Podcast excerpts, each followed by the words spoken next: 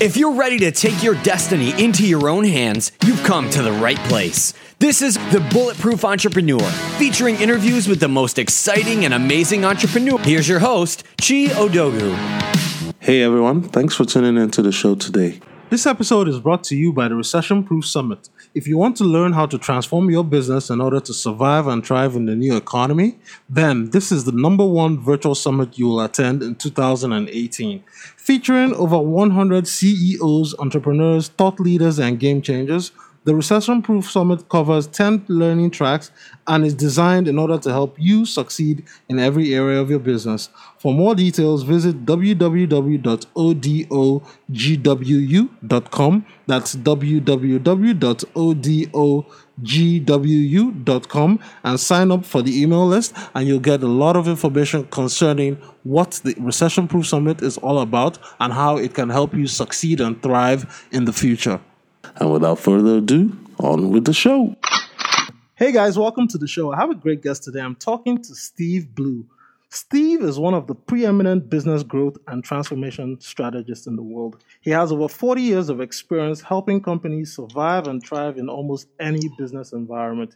He's the CEO of Miller Ingenuity, a place where he's helped transform a 60 year old manufacturing company into an international powerhouse.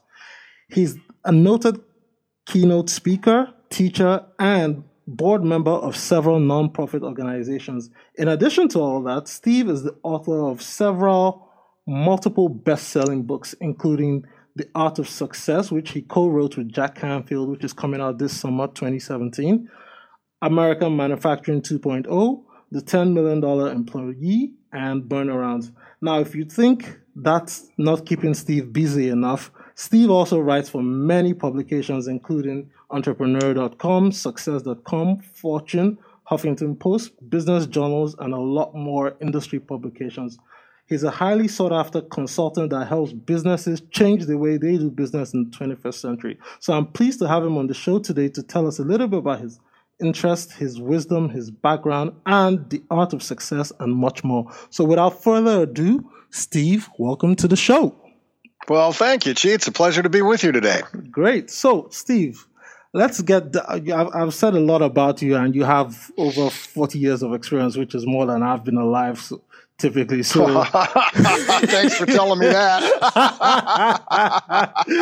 so, before we get started, just tell us a little bit about yourself and your background, and how you got to where you are today. Well, um, uh, as you said in the uh, intro, I'm a, a, business transformation expert, and uh, in the last 40 years, that's not something you just end up doing, uh, unless perhaps you you uh, go for a PhD and become a university professor. They seem to think they have a lock on uh, transforming businesses, even though most of them have not done it before. But over the course of 40 years, I've been all over the map of your your listeners. Gee, I've, I've been an I've been an entrepreneur. I've worked for Fortune 500 companies. I've been an executive. I've, I've uh, done startups uh, and everything in between. And over the years, I got a knack for hunting down problems and, and fixing them.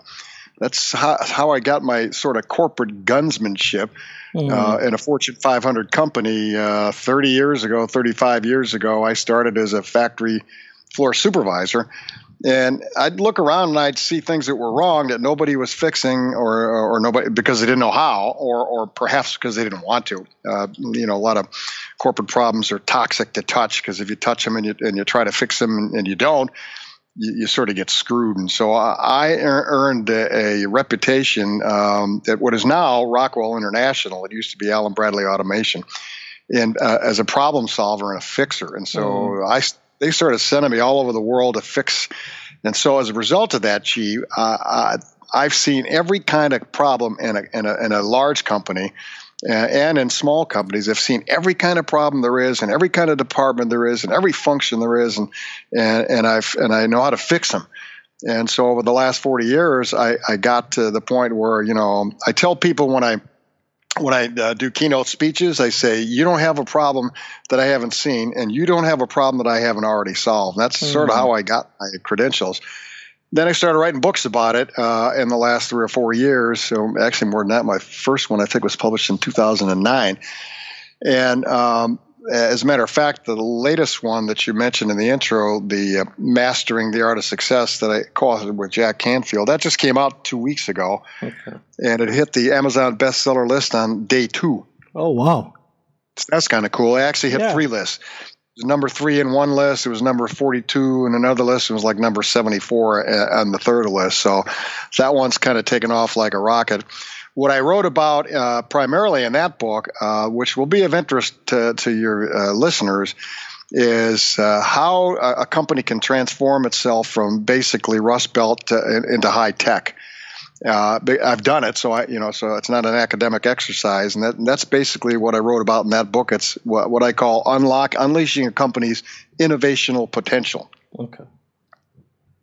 Great. So um, you mentioned a lot of things there, but I just want to do a quick follow up before we continue. So when you were sent out as a fixer fixing problems in companies, the skill set that you applied, how did you acquire that skill set? Was it through trial and error, or were there specific books? Or what prepared you for that role, essentially? Yeah.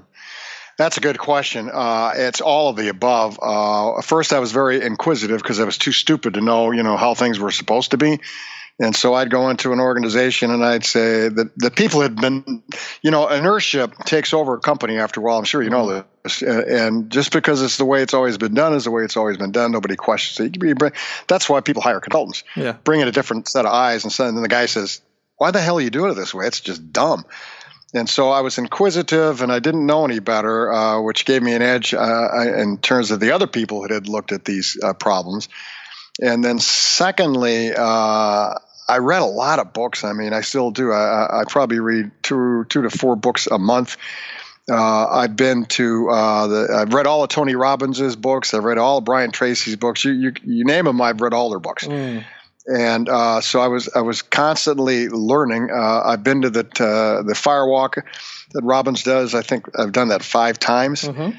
And so I had this, you know, kind of you know, uh, intellectual curiosity, and that I and the other the, the, other part of it is I wasn't afraid to jump in and, and, take on a problem that nobody else wanted to take on.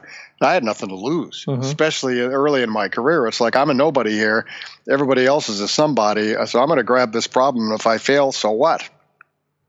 Hmm, that's interesting stuff. So now, as we're talking about this, my mind is racing and thinking majority of the problems a lot of companies face is a when the economy goes down, when there's a downturn in the market. So if there's that type of economic crisis and then an economy and the company starts to go down, what do you look for specifically to try and help turn that company around when there's a macro crisis going on? Yeah. Well, you know, I've been around long enough. I've been a through a few of those, right? Uh, yeah. The most recent was uh, 2008, 2009, arguably depending on what you know when you think we entered it, and that was the worst one since the Great Depression. Then, mm-hmm. then there was a mini one. I can't remember what it was. To 20, uh, uh 2001, 2000, 2002. Yeah. Yeah, something like that. So, but that was a little one. I mean, that you know, that that wasn't uh, uh, uh life threatening. Mm. One in 2009 was life threatening. A lot of companies never came out on the other side. And uh, I, in fact, I wrote a piece, I think it was in Forbes, uh, about you know how to prepare for the next recession. Yeah. Everybody, uh, this is to your question. Everybody that's running a, a, business should be prepared for the next recession because, as we all know, it's not uh, it's not if, it's when. Yeah.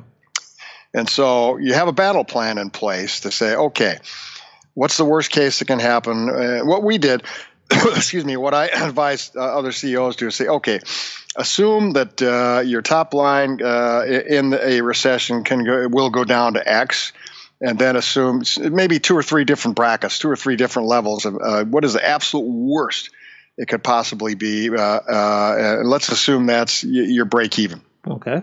It may not be. It may be worse than that, yeah. right? But if it's worse than your break even, yeah, yeah, right. If it's worse than your break even, you're, you're going to go belly up, and, and, and, you can't do a thing about it. So you start with break even, and then the, the, the next best case scenario. So you, you have two or three levels that you. Uh, if I hit this level, the here's what I here are the levers that I'm going to pull, mm-hmm. uh, and uh, you can only really pull on operating expenses at that point in time. Yeah. However, uh, what I advise CEOs and uh, business owners say, okay, pull a few more of your uh, discretionary operating expenses than you might need to at that level of sales and, and, and take that money and invest it in a marketing program to pull ahead of your competition because I assume your competition is hunkering down, covering up, hoping to survive. And now is the time to start your program, your uh, marketing push. Uh, and your uh, public relations push, uh, your product push, whatever it is you may have, that uh, c- could uh, uh, surpass them. Now's the time to do that. So when you do come out on the other side of the recession, you're actually stronger than when you went in, and which, which is entirely possible. I've done it. Most companies and most uh, business owners and CEOs think I can't possibly be stronger after a recession. I can only be weaker. Mm. that's a myth.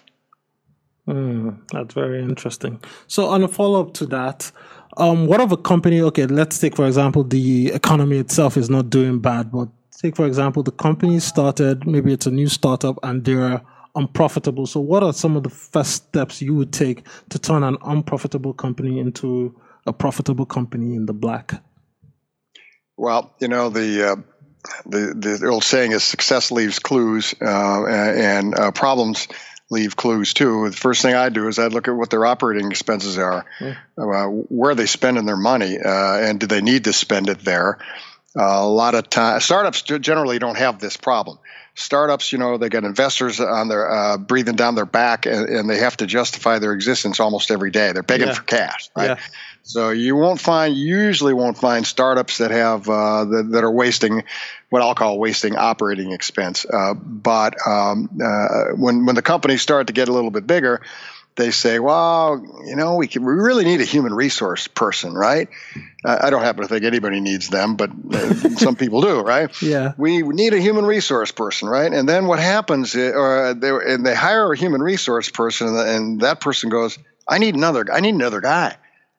I need some help here, right? So mm-hmm. uh, maybe I'll hire another guy. Maybe I'll, you know, contract an uh, agency, and, and, so expenses just start to grow and get out of hand, and they're not related to what has to be done right now, which is if you're a startup. Uh, and if you're, you know, in the first stage beyond a startup, what has to happen right now is you have to survive, right? Yep. You have to make money every single day. You have to be profitable every single day, and uh, and if you're what I tell people all the time, Chi is you, watch the numbers every single day. Don't watch them once a month. Don't watch them once a quarter. Watch them. I know, by the way, uh, every single day what my order intake is at, at my company. Every single day. Uh, if one day goes by where it's like really weird, it was way too high or it was way too low, then I'm asking my sales guys, what the heck happened? And my thesis is if you watch the numbers every day, then you'll make the numbers every week. And if you make the numbers every week, you'll make them every month, and then you'll make them year in, year out. What what most uh, small businesses, uh, a lot of uh, larger companies, the mistake they make is they say it'll be better next quarter. Yep. Or it'll be better the quarter after that. Sales guys are great for this. They're perfect for I won't call it lying, but putting the best the truth in its best possible light it'll be fine next quarter as far as I'm concerned, you know. And and, and I love the ones that say uh, we're going to be okay in the long haul. Well, you know, in the long haul, we're all dead.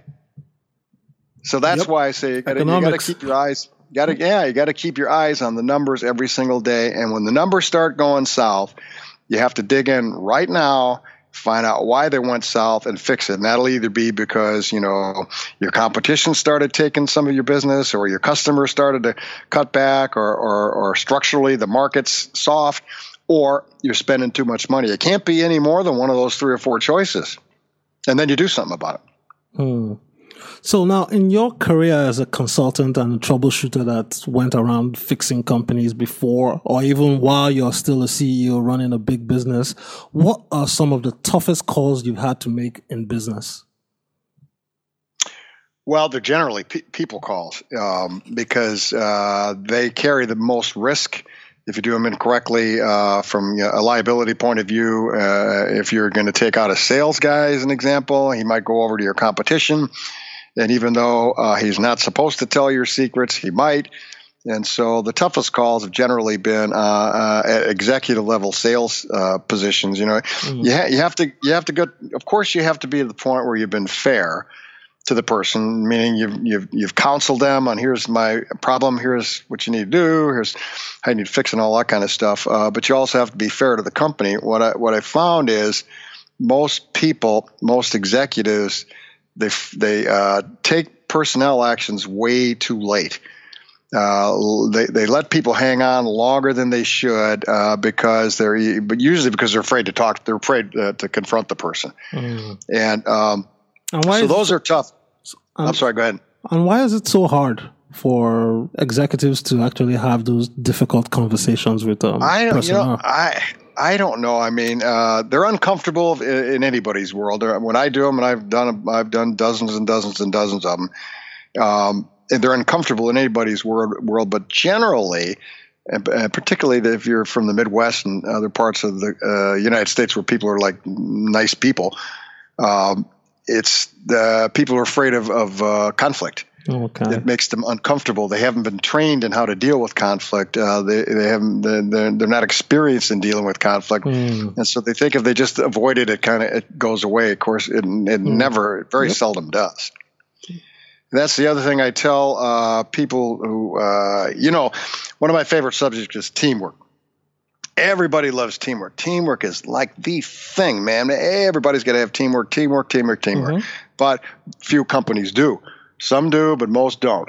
Oh, because uh, the whole notion that there's a lot of myths surrounding teamwork, uh, and one of them is that uh, teams are free. Uh, one of the biggest myths is is that teams are free of conflict or should be free of conflict. And it's exactly the opposite. Teams should have conflict. You want uh, conflict in a team because the best decisions, the best uh, revolutions, the best uh, product innovations all come from conflict, not from everybody sitting around saying, "Oh yeah, right, man, that's cool. I like that. Yeah, okay. Yeah. Uh, what else are we going to talk about? You know what I mean?" Yeah. But uh, but you have to teach the team conflict resolution skills. You say to them, not only is conflict uh, uh, uh, okay, I expect you to have conflict. You're not doing your job if you don't have conflict. But mm-hmm. here are the conflict resolution skills that you will need to have productive constructive conflict that produces a, a, a, desirable outcome instead of people just being mad at each other. Yeah. And I think what I'm getting from that is basically thinking of the way families are structured. You can't have a family without people quarreling and fighting. Like a husband and wife will have conflict arguments, but they also resolve the arguments. Siblings all the time fight and yeah. they resolve yeah. the argument. So why would you yeah. expect you get to work and then you don't have any arguments and you don't have any problems? That's right. It's everywhere. It's in the church. It's in the schools. It's in your workplace. You know, you go to the grocery store and there's conflict going on there. You know, the meat cutter doesn't want to do this. The checkout counter wasn't uh, nice to you. It's everywhere. So, uh, one of the most important skills anybody in business can have is to know how to. Uh, how to deal with conflict in a constructive way, so both sides of it come out of the conflict feeling that like it was okay and and uh, it was productive. Right. So now in manufacturing, which is where you've uh, spent the bulk of your career, uh, manufacturing companies these days, especially uh, around the world, even in America, are struggling right now. You know, the rise of technology, AI, 3D printing, and all that. How can several manufacturing concerns, whether they're older, like you took over a 60 year old company, I, I believe, was it 60 years old when you took it over, or it's up to 60 years old now? Uh, it's up. I think I, was, I've been doing this uh, with this company for 18 years, so it was probably like 40 when I took it over. Oh. Now it's 60. Oh, okay. So how can manufacturers um, start thinking about adapting for the future, given so much change and upheaval is going on right around their feet? Yeah, that's a good question. In fact, I wrote a piece. I don't know if uh, Entrepreneur Magazine will write it, but they asked, asked me to do a byline after they uh, saw my uh, Mastering uh, Success book and uh, basically the uh, the byline was about that very that very question.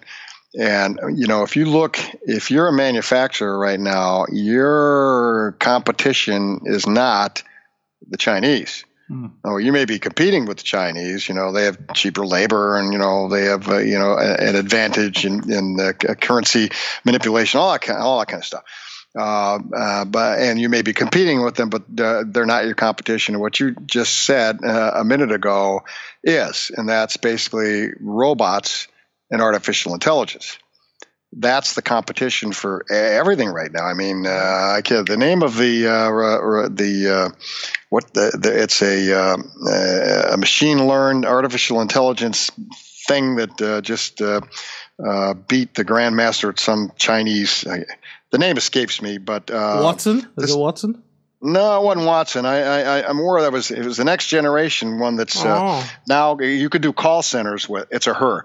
You can do Okay. call. She can do call centers with her, uh, and uh, that one particular AI uh, entity alone is expected to disrupt like uh, some ungodly number of jobs in the next ten years, like like ten million or something. Wow. And, and then if you look at all the experts that uh, predict what's going to happen with AI and machine learning and robots, is uh, just to give you one example, uh, I tell co- uh, companies that if, if you think you're immune to this disruptive force, you should know that AI and robots are going to replace surgeons by the year 2050.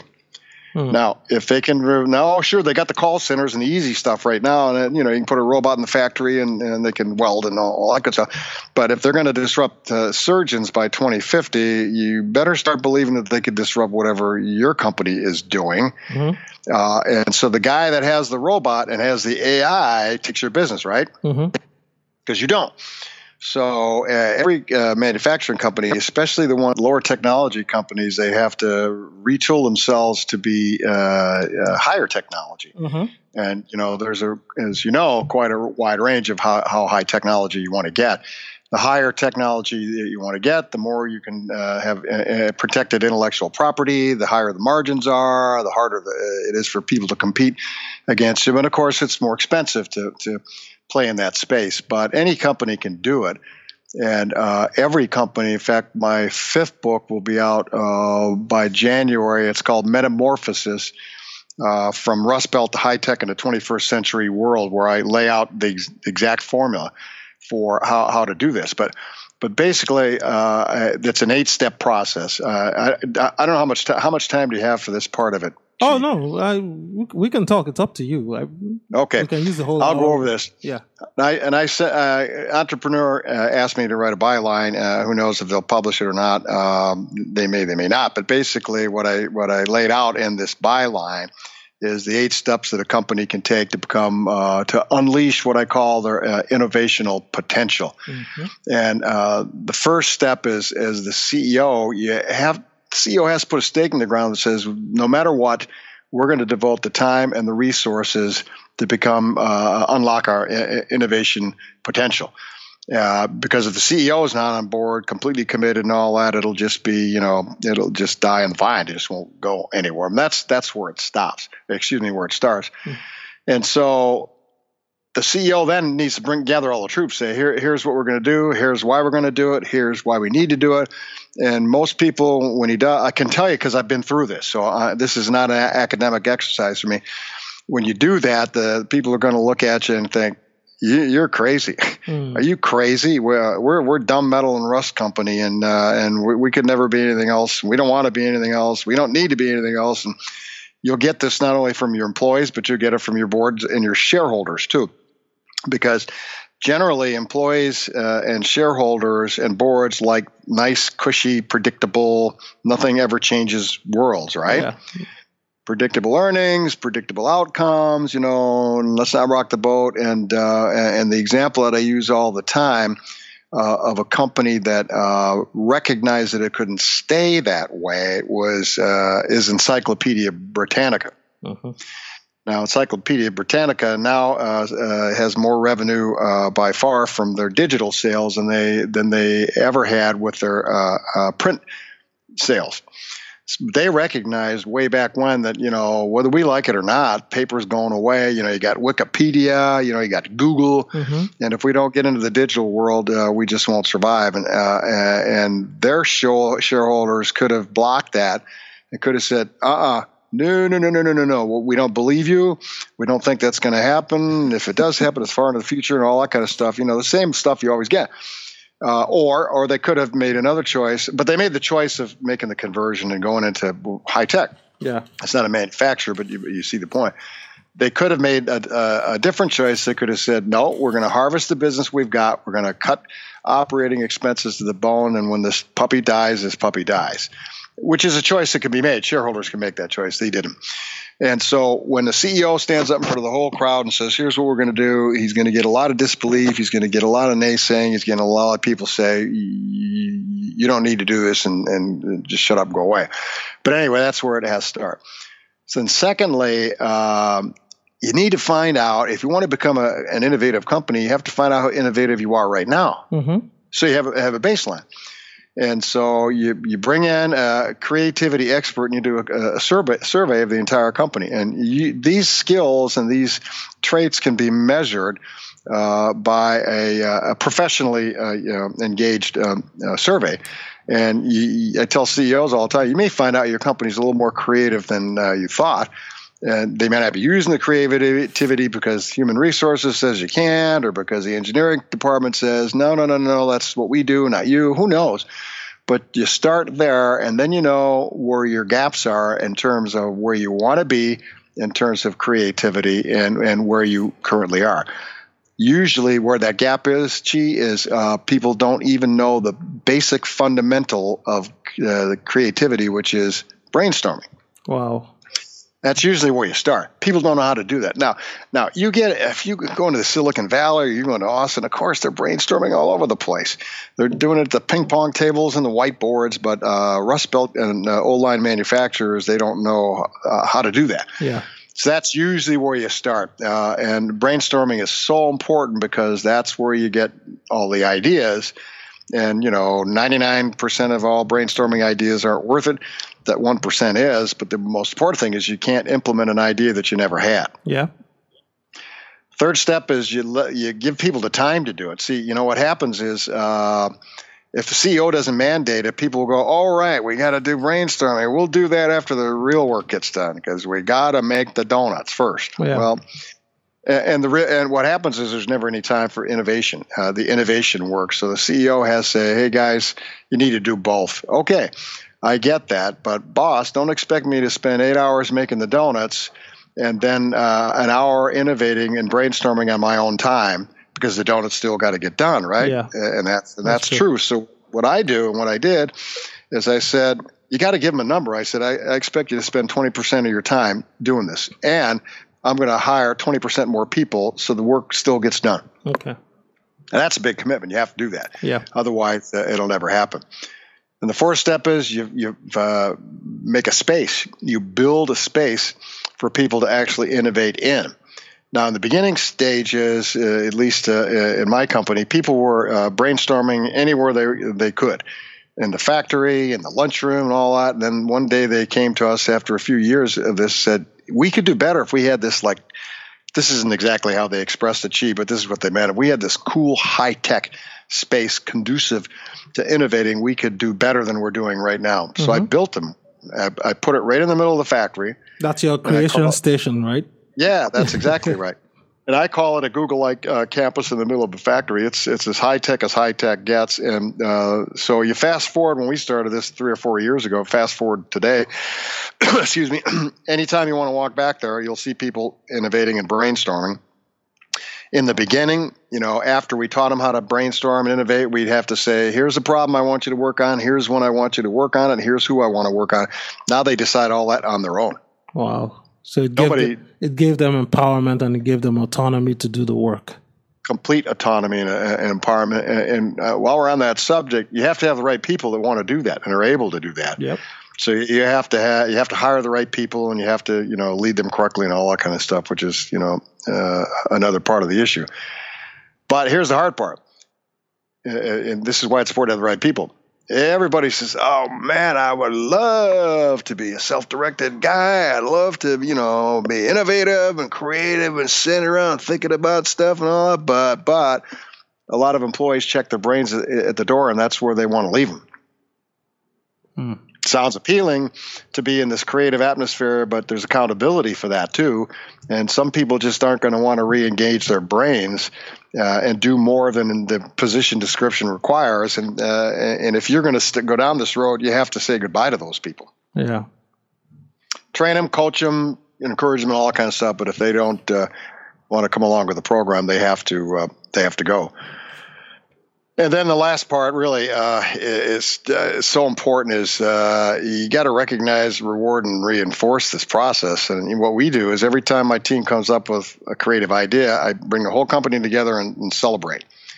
And I bring a professional photographer in. Uh, she takes a picture of the team that had whatever the idea was, and we, then we put it. Uh, we take a whole page four color ad out in the uh, local newspapers featuring them and their accomplishments, and you wouldn't believe how powerful that is because their neighbors say, "Hey, man, I saw you in the paper yesterday. Wow, wow. that's really cool stuff." The motivational power that's unbelievable.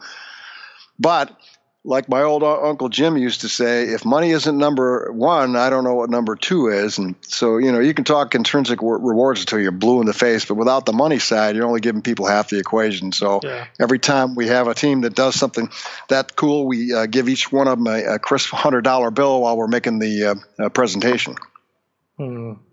And when you're doing this recognize reward and reinforcement, I would get the feeling that the team bringing the innovation are they restricted to one team or is it several different teams? Because people could start getting you know jealous and yeah, having yeah. some bad feelings if they keep seeing the same team over and over again. Some people yeah, might not just want to be competitive and say hey you know what? If those guys can do it you, we need to come up with something too yeah, you know uh, that's a really good point, Chi, because uh, that that can cut both ways. I mm. mean, on the one hand, when uh, people that uh, didn't get it, see people that get it, they go, well, maybe I need to work a little bit harder. Maybe I need to look a little, little cooler, or, or, or maybe I'll find a way to uh, sabotage the next time this bunch tries to act so swift. Yeah, you know what I mean. It could, it could go either way if you're not really careful about it. But let me give you an example. This is why culturally you have to have a, a solid foundation of uh, teamwork because teams don't really care. Uh, you know, uh, uh the entire company. Well, I mean, let me back up a minute we have uh, a certain set of values in our company that we, we hold very dearly, and it's not just what I call bumper sticker values. It's just not not slogans on the on the boardroom wall. So they're living, breathing values. And uh, about every quarter, we um, give somebody an award for for exhibiting one of those and displaying and living and, and, and breathing those values. And uh, the the bosses don't make the determination as to who gets the uh, award; employees do. Okay. And so they decide who gets this value award. Say it could be integrity, uh, could be uh, excellence, could be commitment, could be any of them. Uh, employees decide that they nominate, they vote it, and uh, and so they they're all interested in, in and it's amazing. These values. I'll give you an example. Uh, about eighty percent of the workforce votes on these values, and uh, and they they're nominating each other. Wow. You know, the guy that won it was nominating the guy that didn't win it, and uh, and so on and so forth. So that's the kind of culture and fo- uh, cultural foundation you have to have for this sort of thing to work. But the other point I'll make is uh, the CEO has to be very careful uh, that there are, make sure there aren't uh, what I call cool kids. Yep. And, and not cool kids, right? And mm-hmm. um, I I remember when I was in high school, I was not one of the cool kids, and I, I didn't like the cool kids at all. You know what I mean? Same here. And, yeah, well, so you know what I'm talking about. So you know, I was hoping those cool kids just come uh, tumbling right down, and uh, and that's the kind of dynamic that happen in the workforce if you're not careful. So when we give an award uh, for a, uh, a, creative idea, we make sure we recognize everybody else that was working on other ideas. And the entire we always make sure that uh, that uh, we don't have a position or, or, or a perspective by people that these are the cool kids and the rest of them are not. Mm-hmm. Yeah, and that's very hard when a team or an executive group decides to pick one or two stars and focuses on them to the detriment and to the neglect of the rest of the team because that just breeds. I mean, I can't tell you, my old company, we had a similar situation and it was just a terrible, terrible thing to witness where you have a few people getting some of the shine and then the rest of the people are just being neglected. So oh, well, it's horrible. And and, and you raise a good point. Uh, I remember one time that I I was in uh, I was asked to save a division in a company a couple of companies back, and uh, basically uh, we this is why you don't want to do skunk works, right? Because everybody wants to kill the skunk works people because mm. they're the cool kids. And we were basically a skunk works, and uh, we were the only ones that were developing new products, and we just had one bang up hit after another, and then we got arrogant we're the cool kids and you're not. And uh, and eventually my entire division in that company got uh, uh, eliminated. Hmm. i was given a parachute uh, uh, but i got eliminated too. And it wasn't and so you think huh? How's that happen? You're doing all the product development and making all the cool stuff and all of a sudden they get rid of you? Of course they do because of what you just said. Hmm. interesting. So now, no skunks Yeah. So Never bef- a skunk works. So before we transition towards the final wrapping up questions for the show, there's something I p- read somewhere in an article you wrote where you said something about companies should build and create a Cirque du Soleil kind of organization. So what do you mean by that?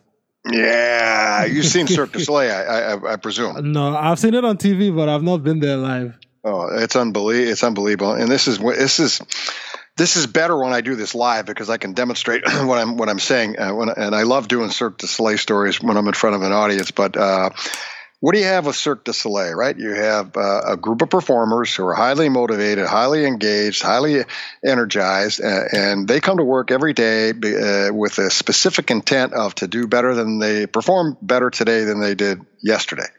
Right. Yep. So, and if you've ever seen a Cirque du Soleil uh, uh, performance, they communicate perfectly with each other, right? They're they're they don't withhold. You look at what happens in most organizations. People withhold information from each other. People uh, don't go out of their way to help their teammates. Uh, they they they live and work in their own silos. All the things that Cirque du Soleil is not, and you don't see a Cirque du Soleil uh, performer say to the guy that's flying through the air, you know what? I don't feel like catching you today. I just don't feel like it. You know, it's Monday morning. I don't feel too good. I don't like you. You, you just don't see that. So when I talk to CEOs about the kind of culture they want to build, I say, you need that as the model of the culture that you want in your mind. That's sort of where you start and you and you uh, and you can read about this. And I think it was Blue Ocean Strategy. It was the first time I read about the Cirque du Soleil uh, metamorphosis, if you will. It was a, it was a phenomenally brilliant strategic uh, play because they said we're going to take. And this is what I tell CEOs all the time.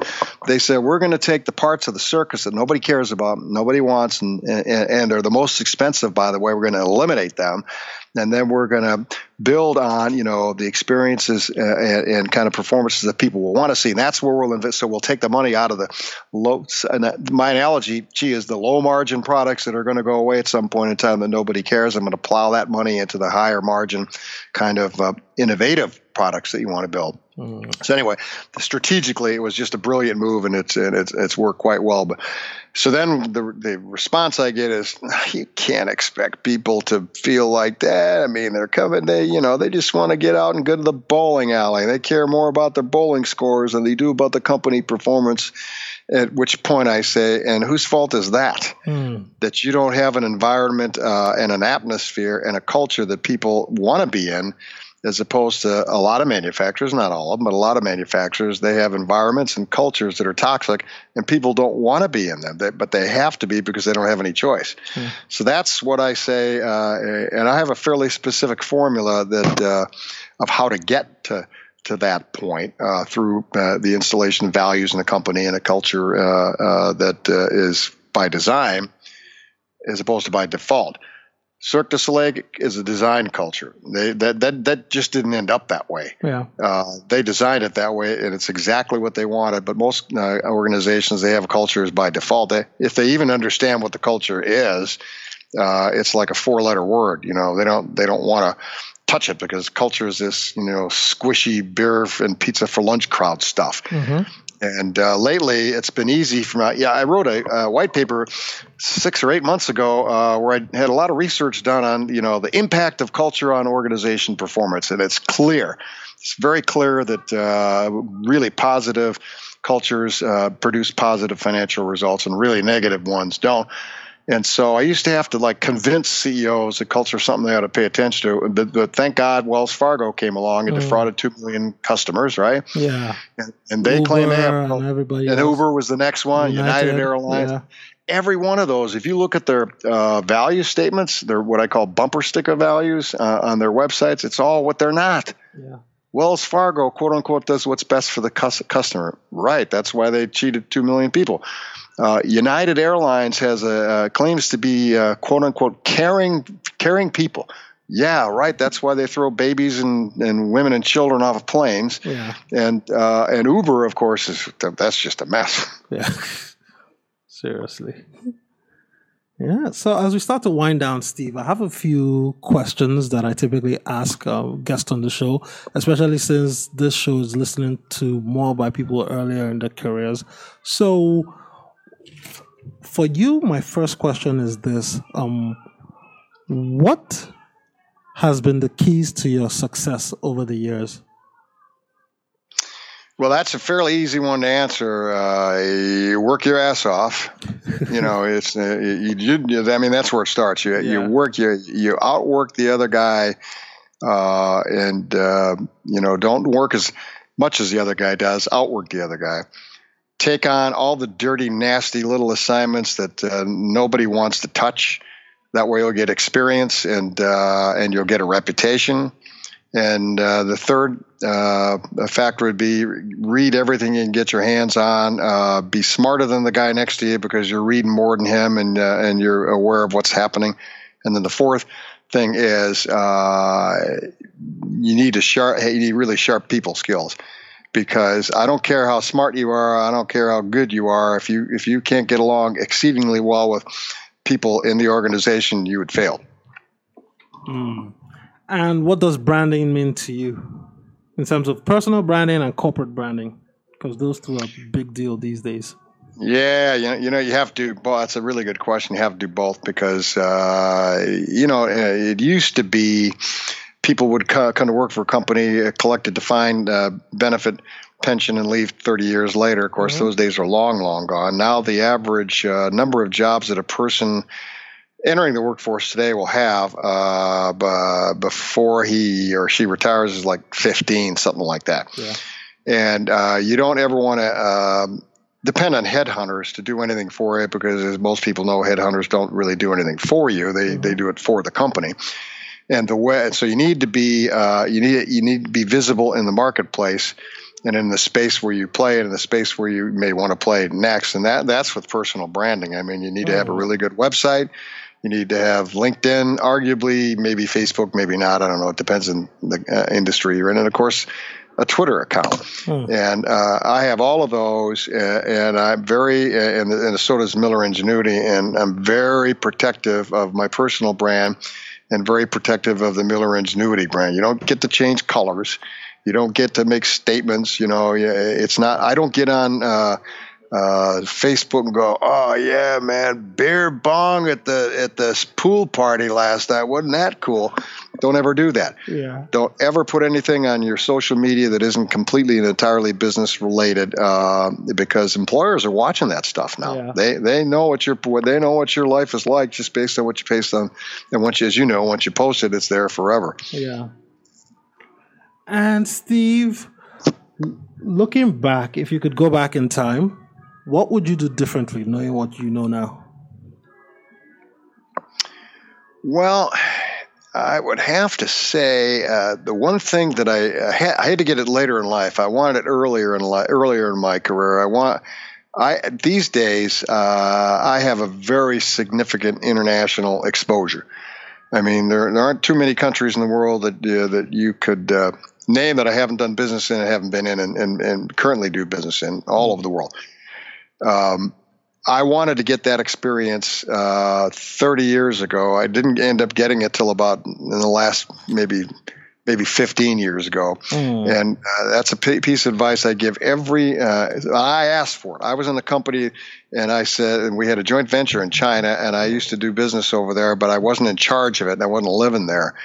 And so this would have been, I don't know, 30 years ago. And I said, Guy, they were looking for the next, you know, managing director of the Shanghai uh, operation. I said, give it to me. I want to go over there. It was a shitty assignment. I mean, it was really crappy. I mean, uh, 30 years ago, it wasn't fashionable to do have joint ventures in China. The hotel was horrible. Mm-hmm. living conditions were brutal. And I said, let me have that because I want to get that kind of international exposure right now. Because once you have something like that, you can write your own ticket. Yeah. If I if I had to do over again, I'd have pushed harder on that uh, and uh, would have made that happen. As it turned out, I had to get it ten years later and fifteen years later in a in a, in a different way. But hmm. and I guess for my final question would be you. You already alluded to this earlier in the podcast, but um, who are some of the people that you look up to, you study, and you try to absorb some of their thinking and wisdom as you prepare yourself to be a better, more effective CEO and entrepreneur? Oh, for sure. The first name that comes to mind is Tony Robbins. Tony. You're familiar with him? Oh yes, oh yes. I think I have a bunch of his books too. Yeah, yeah. I've read everything he ever wrote, everything he ever wrote, and uh, I have uh, a, a, journal from I don't know, 30 years ago when I first read one of his books or went to the Firewalk or whatever it was, where uh, I bought one of his programs. You know, it says here's your 12 day thing to being better. I can't remember what it was called. I went through that journal and you know setting goals and all that kind of stuff. And uh, as I look at it, so this is 30 years ago, goals I set for myself for 30 years in the future or 20 years in the future, whatever it was. Mm-hmm. I, I had I blew by every last one of those. Wow. Which which made me wonder, and this is the point she made me not wonder, made me conclude you didn't set your goals high enough. Yeah. And everybody says that, right? Yeah. Everyone always says, yeah, you know, you, if you uh, if you set a low goal and make it, you know, that's that sucks. And set a high goal and not get it, you're better off. Whatever. That's all true. Uh, and the thing that I learned from Tony, there's a lot of stuff to learn from Tony, but the thing I learned that was most important from him was uh, urgency. You know, he's a big get it done now guy, get mm-hmm. it done now, and uh, massive action Mm. When I have a, a, a, problem I need to tackle or a, or a uh, opportunity I want to go, I send like a dozen B one bombers at it. I, don't send two; I send a dozen, and uh, and that was probably the most important thing. Two most important things I uh, I learned from him. Uh, Brian Tracy, for sure. Uh, you look at some of the uh, Jeff Bezos is an amazing, amazing strategist yeah. and uh, an operating guy. I, I, look at a lot of the things that he do, does, and uh, of course um, Steve Jobs. From an innovative point of view, you know, I'm not talking about his personality and how he, he treated people and all that kind of stuff. That, that was arguably not so cool. Mm. But in terms of how uh, he thinks, how he used to think, uh, and Jeff Bezos, um, he is probably the most brilliant strategist in business today. Hmm.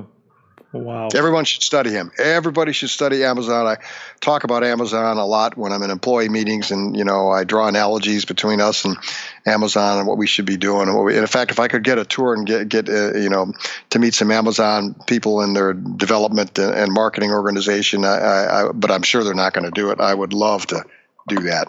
Yeah, wow. And with that said, Steve, we've reached the end of the show. So where can people find you and learn more about you? I know you're not posting beer pong photos on Facebook. yeah, yeah they, won't, they, won't, find any of those. That's what they're looking for. Uh, I, I, would say two places. Uh, you can either go to my personal website, which is stevenlblue.com uh, Steven with a v. Mm-hmm. That's the easiest to spell. And uh, there's a link on my personal website for Miller Ingenuity, which is the other place they can find me. Of course, they can find me on, Twitter, you know, just Google me and they'll find me on Twitter, Facebook, and kind of all over the place. Okay, and where can they get the new book, The Art of Success, that you co-wrote with uh, Jack Canfield? Switch, just get on Amazon. Amazon, great, and I'll link to all that in the show notes. So right. it's been a pleasure talking to you, Steve. I really learned a lot, and I know the listeners and the audience learned a lot too.